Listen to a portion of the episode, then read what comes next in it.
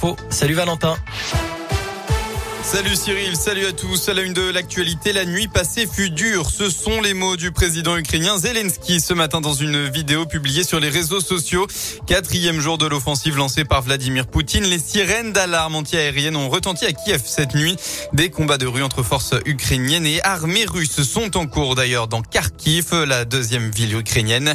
En France, Emmanuel Macron a présidé un conseil de défense et de sécurité hier en fin d'après-midi. Il a décidé de renforcer son soutien à l'Ukraine avec des équipements de défense. En parallèle, c'est aussi un tournant historique. Le chancelier allemand Olaf Scholz a annoncé tout à l'heure que suite à l'invasion de l'Ukraine par la Russie, les dépenses de l'Allemagne dans le secteur de la défense sera augmentées pour parvenir à plus de 2% de son PIB par an. Il a aussi annoncé débloquer une enveloppe exceptionnelle de 100 milliards d'euros pour moderniser la défense. Dans la région, un accident cette nuit dans la Loire. Deux véhicules sont entrés aux collisions à Firminy peu avant 3 heures du matin. Dans l'accident, deux victimes âgées de 22 et 26 ans. Un des jeunes hommes a été blessé plus sérieusement et a été transporté à l'hôpital nord de Saint-Etienne en urgence absolue. L'autre plus légèrement blessé a été transféré au centre hospitalier de Firminy. On ne connaît pas encore les circonstances de l'accident. Hier se s'ouvrait le salon de l'agriculture et un jeune Auvergnat a été sacré meilleur jeune berger de France. Il s'appelle Adrien, il a 20 ans, il étudie au lycée agricole de Brioude Bonnefond en Haute-Loire. Le jeune homme issu d'une famille d'éleveurs remporte donc le concours des Olympiades après avoir fini deuxième du même concours en 2020.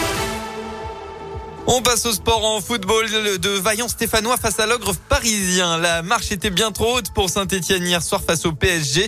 Dans cette 26e journée de Ligue 1, les Verts se sont inclinés au Parc des Princes 3 buts à 1. Denis Bonga a ouvert le score mais c'était sans compter sur ce diable de Kylian Mbappé, auteur d'un doublé puis d'une passe décisive.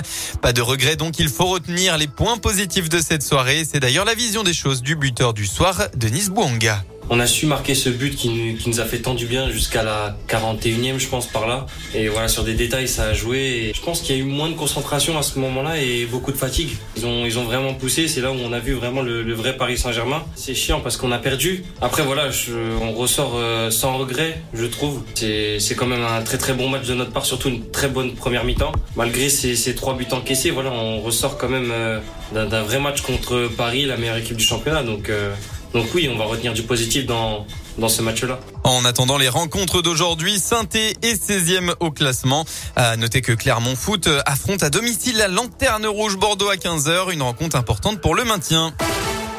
Voilà pour l'essentiel de l'actualité. Eh bien, on passe à la météo dans votre région. Hein. C'est simple, un très beau temps ensoleillé pour votre après-midi avec côté Mercure au maximum de la journée entre 8 et 10 degrés. Merci Valentin.